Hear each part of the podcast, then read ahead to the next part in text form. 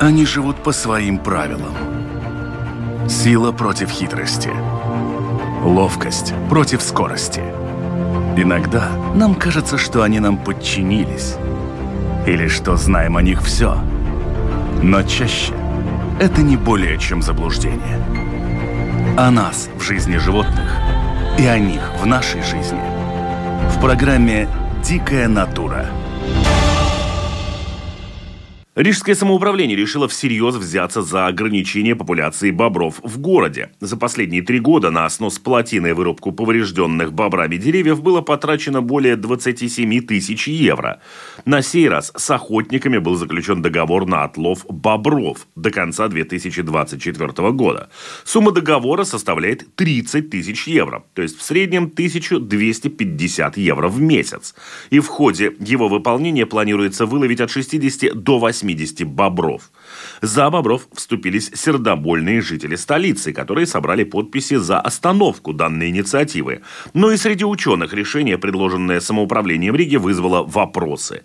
Дикая натура также не смогла остаться в стороне. Меня зовут Дмитрий Шандро, и мой собеседник – доктор биологии и старший научный сотрудник Латвийского государственного научно-исследовательского института лесного хозяйства Силова Янис Озолинш.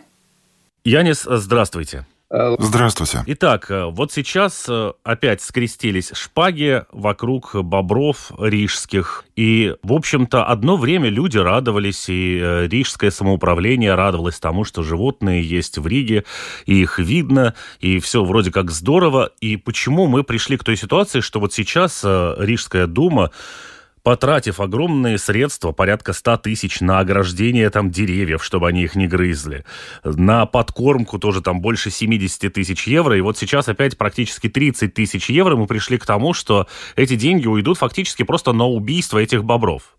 В чем корень вот этой самой проблемы с этими бобрами? Что не так-то пошло? Cik man ir zināms, tad Насколько мне известно, нынешняя хозяйственная деятельность, связанная с бобрами, относится к Рижскому каналу. Это центр Риги. И тут, насколько я понимаю, ничего и не изменится. А эти дополнительные затраты, ну, управляющий понял, что в Риге во многих местах бобры нанесли ущерб. И это больше относится к бобрам на окраинах Риги. Но, во всяком случае, исходя из той информации, которая у меня есть. Так что я думаю, что бобры из Рижского канала останутся останутся в безопасности, вне зависимости от того, что решат делать с остальными. Но в любом случае, ведь э, бобер не является для Латвии каким-то инвазивным видом, который вдруг появился и начал угрожать латвийской природе. Они ведь жили здесь, в общем-то, испокон веков, и вот до сих пор ведь проблемы с бобрами в Риге или в других городах Латвии не было. Почему она актуализировалась именно вот сейчас, э, в 2023 году, ну хорошо, в конце 2022 года, что резко потребовалось бороться с поголовьем этих бедных несчастных грызунов?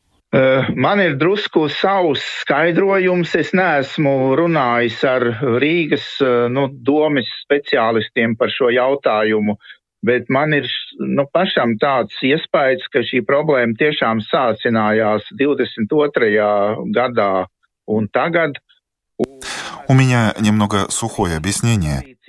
Я не встречался со специалистами из Рижской думы на этот счет, но у меня самого сложилось такое впечатление, что эта проблема обострилась в 2022 году и сейчас. И причина может быть в расположении Риги, а также других городов, чисто географическое расположение. Так как бобры, ну, скажем так, это для них нормально, они начинают занимать территории. Они распространяются, начиная с низин рек к верховьям, против течения начинают появляться новые бобровьи семьи, новые поселения. На данный момент э, вроде бы как бобры уже заняли всю территорию Латвии в лучшие времена, и сейчас начинается противоположный процесс. И этот процесс очень сильно продвигает водный режим прошлого лета в окрестностях Риги.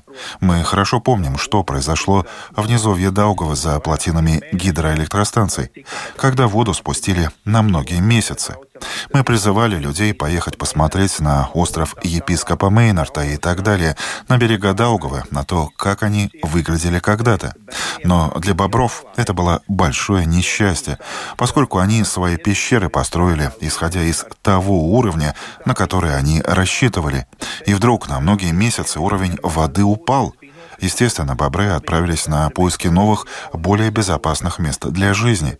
Поскольку, если вход в пещеру не заполнен водой, бобры не чувствуют себя в безопасности.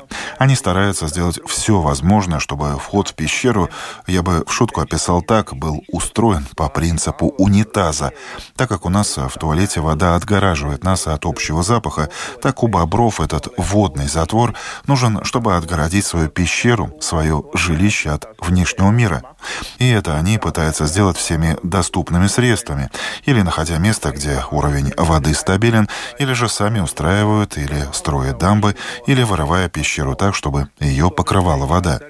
И я считаю, что эта летняя засуха и зимнее наводнение не стали тем, что спровоцировало дополнительный приход бобров в Ригу и ее окрестности. Такое у меня объяснение. Специальных исследований мы не проводили, но, на мой взгляд, это самое вероятное объяснение.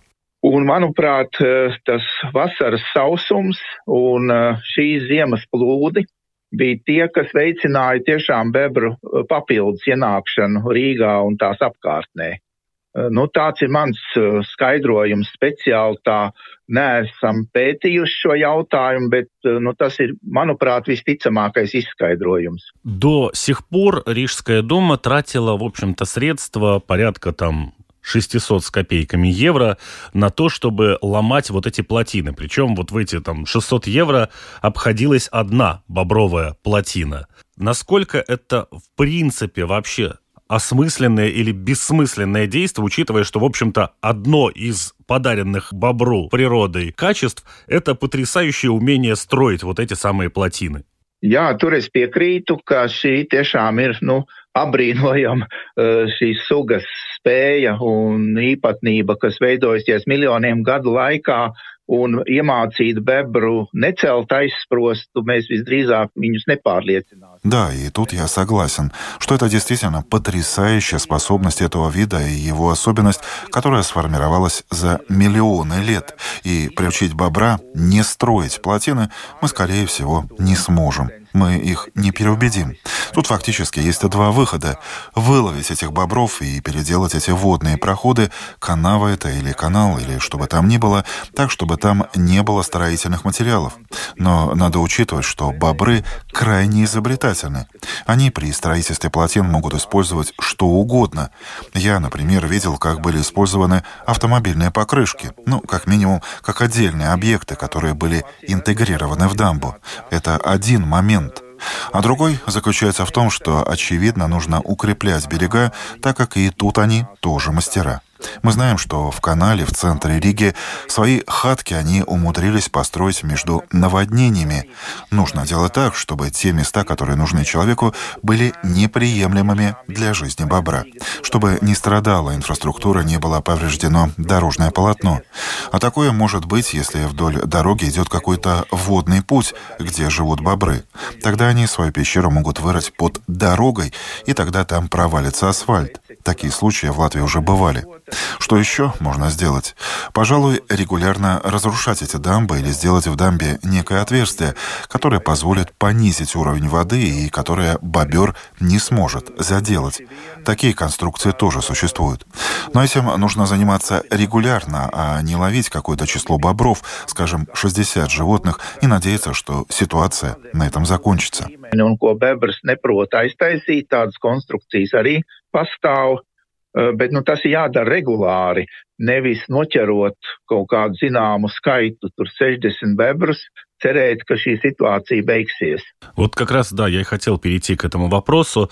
Все, кто внимательно смотрел мультфильмы в детстве, понимают, что каждая попытка бороться с бобровыми плотинами как с таковым явлением, как с конструкцией, была обречена на провал. Но вот Рижская дума, в общем-то, тоже поняла, что бороться с самими постройками мероприятие весьма сомнительное. И перешли на самих бобров. Причем, ну, на, насколько мне известно, стрелять в городе запрещено, поэтому было принято решение этих бобров отлавливать.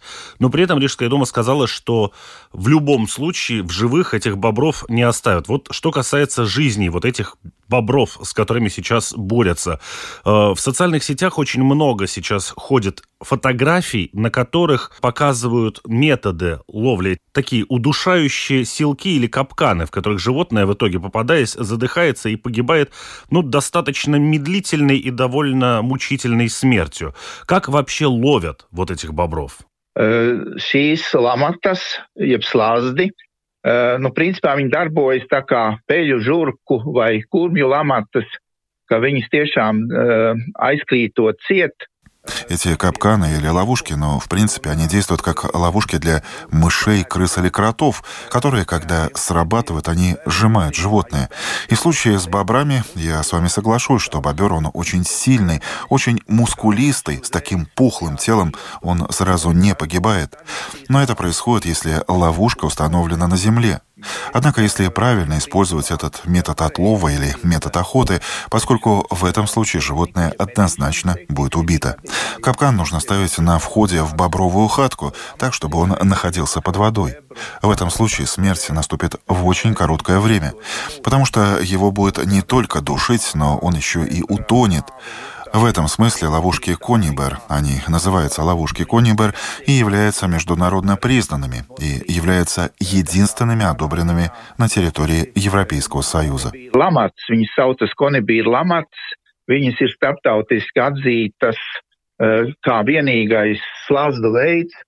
kurus Eiropas Savienības teritorijā drīkst izmantot. Сейчас на портале Manabals LV сбор подписей, и он касается того, чтобы вот этих бобров, ну, если не оставили в покое, то, по крайней мере, остановили вот этот план именно по их уничтожению. И очень многие люди, кто подписываются под этим призывом, говорят о том, что животных, ну, если уж они вам настолько мешают, зачем же их убивать? Давайте их просто будем аккуратно ловить, тем более, что технологии для этого тоже существуют, и просто вывозить из Риги, если они вам вам мешают? Зачем же их убивать? Nu, te es esmu diezgan skeptisks, jo es raugos arī pragmatiski un arī no tās dzīvnieku labsajūtas viedokļa, jo bebri ir stingri teritoriāli dzīvnieki, viņi uh, savu ģimenes teritoriju sargā, un faktiski Latvijā jau nav tādas vietas, kur bebri jau nedzīvo. Mēs rēķinām, ka uz katru kvadrātu gandrīz ir viena bebru ģimene, nu, tur, kur vispār ir viņiem piemērots ūdens tilpis. Но тут я достаточно скептичен, поскольку я отталкиваюсь от прагматичности, но в то же самое время и от благополучия животных. Поскольку бобры очень территориальные, они ревностно охраняют территорию своей семьи. И фактически в Латвии уже нет места, где бобры бы не жили. Нужно рассчитывать, что на каждый квадратный километр практически есть одна семья бобров. Но если там есть приемлемый для них водоем, так что для них может оказаться гораздо хуже, и эта смерть может быть гораздо более мучительной и долгой, если их покусают другие бобры, местные, там, где их выпустят. Так что я с этим не согласен. Я бы посоветовал управляющим из Рижской думы проконсультироваться с Латвией Свалсмейжи, поскольку у них сейчас есть такая практика, как сотрудничество с охотниками, когда заключается договор о том, чтобы в конкретном месте бобров не было. Тут не идет речь о количестве бобров, а об освобождении территории. Тут немного другая ситуация, поскольку охотники хотят добывать в латвийских лесах и других животных. Если они не будут выполнять свои обязательства, то им вообще запретят там охотиться и найдут таких охотников, которые согласятся это делать. В этом случае оплата неизбежна, так как на территории Риги охотиться больше ни на кого нельзя. Но эти деньги должны быть направлены на ту цель, чтобы бобров там не было, а не на оплату какого-то конкретного количества пойманных животных. Схожий опыт я знаю в Нидерландах, например, где, ну сейчас, может быть, также и бобры, но длительное время это были андатры, которые рыли норы в берегах Нидерландского канала, и в берегах дампы и была большая угроза, что в таких условиях инфраструктура может обрушиться. И тогда самоуправление заключило договоры с профессиональными охотниками, но платили за то, чтобы этих андатор там не было, а не за количество пойманных андатор. Поскольку поначалу пробовали платить за количество уничтоженных зверей, но довольно быстро обнаружили, что охотники, они тоже хитрые и заботятся о своем будущем, и охота была организована так, чтобы всегда было известно количество андатор, за которых нужно получить оплату, но эти дамбы тоже всегда были населены. Тут может быть схожая ситуация. Возможно, охотникам выгоднее получать оплату за убитых бобров, но фактически выполнить этот план они не хотят. Я очень прагматично на это смотрю, зная, что в Латвии все равно добывают от 20 до 30 тысяч бобров каждый год. Жизни этих 60 животных, которые находятся в Риге, кажутся несоразмерными. На них все равно охотятся, и охота на бобров разрешена. Так что нужно думать об использовании этих средств более практично. Tā kā no tāda saimnieciska, jo es ļoti pragmatiski skatos, zinot, ka Latvijā vienalga nomedīja 20 līdz 30 tūkstošus bebru katru gadu. Eh, nu, man tā 60 bebru eh, dzīvība, kas ir Rīgā, nu, liekas tāda nesamērīga. Nu, tāpat viņus medīs citā vietā, un bebru medības ir vispār atļautas. Eh, tā kā te būtu vairāk jādomā no tā līdzekļu izmantošanas praktiskuma viedokļa. У меня два пункта вызвало достаточно серьезное сомнение. Первый из них заключается в том, что выделено конкретное финансирование, и это уничтожение бобров, это ликвидация поголовья будет продолжаться до тех пор, пока либо там не будет достигнуто это обозначенное, как вы сами тоже сказали, число в 60 бобров, либо пока не закончится финансирование. Скорее всего, финансирование закончится быстрее. И вот насколько это вообще рабочая схема, когда... Ведь это же не остановит репродуктивное здоровье бобров. Может быть, их проще стерилизовать, чем отстреливать, и дальше ждать, пока они размножатся назад. Es pilnīgi jums piekrītu, ka tas ir nu, tāds netālredzīgs uh, lēmums, tā nauda tiks iztērēta un nekas nemainīsies. Я с вами полностью согласен. Это такое недальновидное решение. Эти деньги будут истрачены, и ничего не поменяется. Лучше было бы их потратить на то же самое укрепление берега или снос дамб. Ну а стерилизация, как я уже сказал, Рига — это та территория, которая географически находится в таком месте, где бобры через такие водные артерии, как Даугава, поблизости находящаяся Гауя, которая совершенно недалеко, или та же Лелопе в другой стороне, они доберутся из Верховий, так что отлов бобров и их стерилизация не станут решением проблемы, так как на их место придут нестерилизованные. Tas nebūs, manuprāt, risinājums. Вы же сами упомянули, что бобры очень территориальные. Вот один из аргументов тех, кто является противником уничтожения этих самых бобров, он заключается в том, что бобры, которые живут на какой-то конкретной территории, охраняют эту территорию от пришествия других бобров. Вот живет у нас там некая, не знаю, пара этих бобров, которые сами не размножаются, но на протяжении своей жизни они, в общем-то, выступают в роли охранников данного какого-то квадратика своего от нашествия бобров других. Jā, tas varētu būt risinājums. Šādā veidā uzturēt nelielu bebru skaitu, Да, это могло бы быть решением. Содержать таким образом небольшое количество бобров и следить за тем, чтобы их проделки в кратчайшие сроки быстро приводились в порядок, и их воздействие было минимальным, и не росло число опасных ситуаций. Я уже упоминал, правда, не знаю, было ли такое, что возможен провал дорожного покрытия или прорыв дамбы. На это нужно будет обязательно смотреть, чтобы подобного не было. Но в других случаях наилучшим решением будет сохранить небольшую популяцию. И этого можно будет добиться не только отловом и уничтожением. Нужно следить за тем, чтобы у них было по возможности меньше пропитания, оградить ценные деревья, вырубить кустарники и, может быть, как в Рижском канале, привозить и оставлять небольшое количество еды. И в таких условиях эти бобры не будут размножаться atstājot vai, vai pievedot nelielu daudzumu barības, un šādos apstākļos tie бебры nevairosies. Но вы же помните, наверное, в Риге вот этот случай, когда дерево было бобром спилено практически в районе Рижского латышского общества. То есть э, есть куда сходить за деревьями, даже если на канале их все уничтожить. Nu, tas bija atsevišķs gadījums, jā, tas bija Но это был особый случай, это был эдакий курьез на бульваре Райниса напротив здания университета. Но этот период был, как мне кажется, когда эта бобровья семья была как ужаленная.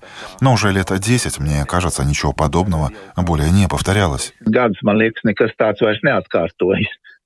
Вот сейчас мы, в общем, видим, что происходит э, организация вот этой вот борьбы или попытка решения проблемы с бобрами, она на уровне каких-то табличек, что называется Excel. Выделили какое-то финансирование, назвали какое-то количество бобров, и, в общем, вроде как на бумаге все должно красиво получиться. С точки зрения человека, который ближе к природе, чем к калькулятору, э, насколько действительно вы оцениваете проблему бобров, ну, если не в Риге, то в Латвии в целом она действительно настолько велика и она настолько дальше усугубляется? И если да, то как стоило бы заняться решением этой проблемы и стоило ли бы? Ведь в любом случае в природе есть какое-то регулирование поголовья тех же самых грызунов, для этого существуют хищники. Я понимаю, что у оперы вряд ли будут охотиться лисы, волки или еще кто-то, это мало оценят жители города, но э, где-то то, что называется Перига, да, Рижский район, там-то, в общем-то, они же есть? Uh, nu, jautājums ir tāds, plēsēji būtībā bebru var apdraudēt uh, tikai tādā nedrošos apstākļos, jo viņi ir tik ļoti pielāgojušies pret plēsējiem, jo uh, šī prasme izveidot dambjus, raktālas, būvēt mājiņas, ja mēs pat saucam bebru. Но дело в том, что хищники фактически могут угрожать бобрам только в небезопасных условиях, поскольку они настолько приспособились к противостоянию хищникам, что вот эти навыки — строительство плотин, рытье пещер, строительство домиков, которые мы называем бобровьими замками — все это связано именно с безопасностью от хищников. И фактически, если человек этих бобров не тревожит, то вторым фактором является изменяющийся уровень воды — во время поводков.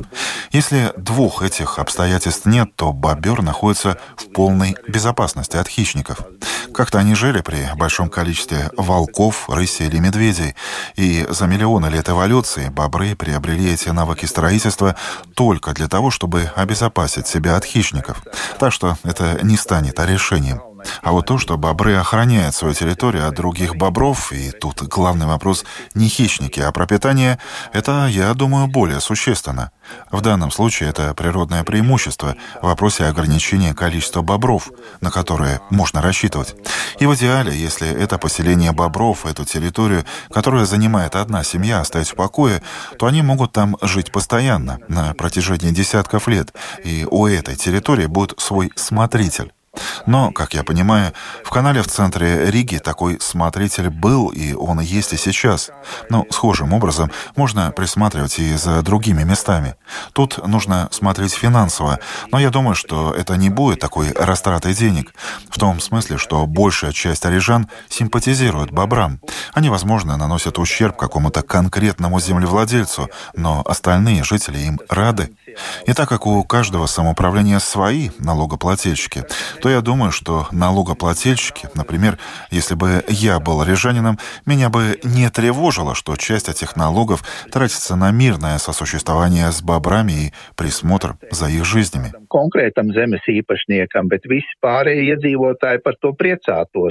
Un tā kā katrai pašvaldībai ir savi nodokļu maksātāji, tad es domāju, ka kā nodokļu maksātājs, teiksim, ja es būtu rīznieks, es daudz neuztrauktos, ja daļa no šiem nodokļiem tiktu izlietoti nu, šādai te uh, draudzīgai sadzīvošanai ar bebriem, jeb, jeb tās katras uh, viņu dzīves vietas pieskatīšanai. А вот в Риге, кстати, вы упомянули, их же, в общем-то, подкармливают. Им привозят там какие-то веточки, еще что-то, чтобы они все это дело грызли. И тогда у них нет нужды отправляться покорять какие-то там дальнейшие территории, у них всего вдоволь. Может, тогда можно было бы решить это просто тем, чтобы эти семьи кормить, этих бобров, если люди голосуют за то, чтобы они оставались? Или это не будет тоже решением проблемы? Э, tā varētu būt, ja viņiem nav pieejama cita barība. Uh, nu, Это возможно, если у них не будет доступа к другому корму. Говоря другими словами, если там сами по себе уже растут кусты, неценные виды деревьев, то тогда прикармливать не нужно, они будут грызть те деревья. Единственное, в чем прикармливание может быть более рациональным, это в том, что эти остатки еды, которые бобры не съели, можно увести. А вот то, что бобер сгрыз сам, это будет достаточно сложно отыскать, собрать по крупинкам и вывести. И он, скорее всего, использует это все для строительства плотины и будет строить ее все выше и выше, чтобы затопить территорию и подплыть ближе к деревьям, которые находятся дальше. Но тут нужно смотреть специфически, так как не везде такие плотины строятся. Например, в Рижском канале дамба бобрам не нужна, и они ее не строят. Также и на островах на Даугаве. Животное живет в норе и никаких плотин не строит. Каждый случай нужно рассматривать отдельно. Ограждать ли деревья заборами или удалять растительность на берегу. Такие решения. Tas koku iežogošana vai aizvākšana krasta apauguma. Nu, tādi risinājumi. Вы упомянули, что одним из методов борьбы могло бы быть, в общем-то, лишение бобров э, строительных материалов и вопрос э, кормовой базы. И тогда, собственно, их количество тоже уменьшится. Но э, не будет ли это еще более жестоким методом борьбы за счет голода и, в общем-то, вымирания этих колоний от голода, чем вот отлов их какими-то такими летальными ловушками? Nu, tādā gadījumā droši vien, ka vajadzēs kombinēt ķert, gan samazināt. Ну, в этом случае, разумеется, нужно комбинировать и ловить, и сокращать кормовые ресурсы, доступность кормовой базы. Тогда будет такая акция с видимым результатом. Но ограничиться исключительно отловом этих бобров — это не будет решением. Вместе с убиранием растительности, да, это будет другое дело, но, насколько мне известно, сейчас речь идет только об охоте. Jā, tā būtu cita lieta, bet, nu, cik man zināms, tad šobrīd pagaidām ir paredzēts tikai medīt. Да, насколько мне известно, сейчас, да, речь идет о том, чтобы просто уменьшать это поголовье до каких-то приемлемых количеств, ну и, собственно, потом, видимо, ждать когда это поголовье размножится снова. А в чем вообще, почему получилась ситуация, что такое большое количество бобров в Латвии? Для этого ведь должны быть благоприятные условия. Что-то изменилось в природе? Почему? Nu, viens, kas savā laikā jau pirms otrās pasaules kara Latvijā bebru populācija tika mērķiecīgi atjaunota. Tika ievesti bebri, ну, первое, что в свое время, еще перед Второй мировой войной, популяция бобров в Латвии была целенаправленно восстановлена. Были завезены бобры, и это хорошо известная история о восстановлении видов. И после Второй мировой войны, как и после Первой мировой, бобры долгое время были ценным ресурсом как шкурки – Целью было получить шкуры, которые по своей цене многократно превышают стоимость леса. И сами лесники, скажем так, еще в 80-е годы прошлого столетия были очень терпимы к тому, что бобры селились в лесах, перегораживали плотинами канавы. Но на них можно было охотиться, ведь шкура стоила в то время дороже, чем дерево. Но все это потеряло значение, и в наше время бобры рассматриваются как вредители. Тут все дело в изменении отношения людей и изменении ценностей. Для самих бобров Латвия, разумеется, очень подходит. Мелиоративные системы в большинстве мест выкопаны. Бобру больше ничего и не нужно, кроме проточной воды и кустарников вокруг.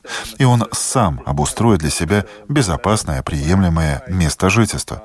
Вопрос в том, готов ли с этим мириться владелец леса или земли. Если раньше с этим мирились, то сейчас мы с этим мириться уже не желаем vai to ir mierā tas meža un, un, un zemes saimnieks, kas tur notiek.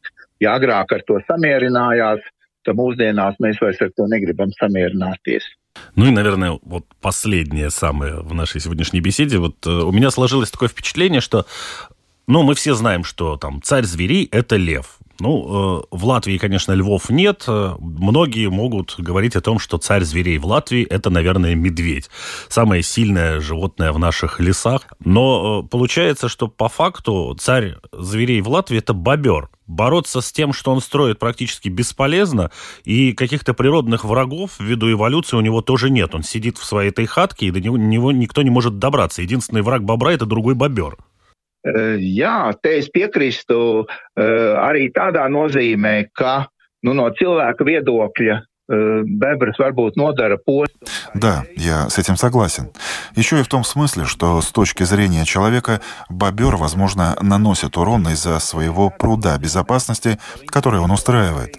Но фактически он царь, в том смысле, что он строит королевство для других видов, для других животных. Это, конечно, более заметно за пределами города, но вокруг этой дамбы за пруд собирается бесчисленное количество других видов. Да, тот же самый медведь а еще олени, лоси и те же самые зайцы, которых привлекают те остатки, с которыми не разобрался бобер. И я даже не говорю о водоплавающих птицах. Бобер — это такой смотритель своего королевства, его хранитель. Да, это очень хорошее, очень хорошее описание, что бобер, он король своей территории. Jā, ļoti labs, labs, labs apzīmējums, ka. Большое спасибо, Янис, за ваш рассказ. Ну, будем надеяться, что все-таки придут к какому-то более-менее, ну, если не адекватному, то, ну, по крайней мере, действенному методу для того, чтобы и люди, и бобры как-то смогли все-таки ужиться, и все это не пришло к какому-то тотальному, а главное, бессмысленному истреблению. Да, я тоже очень надеюсь. Всего доброго. Спасибо, всего хорошего. Они живут по своим правилам. Сила против хитрости. Ловкость против скорости. Иногда нам кажется, что они нам подчинились. Или что знаем о них все. Но чаще это не более чем заблуждение. О нас в жизни животных и о них в нашей жизни. В программе «Дикая натура».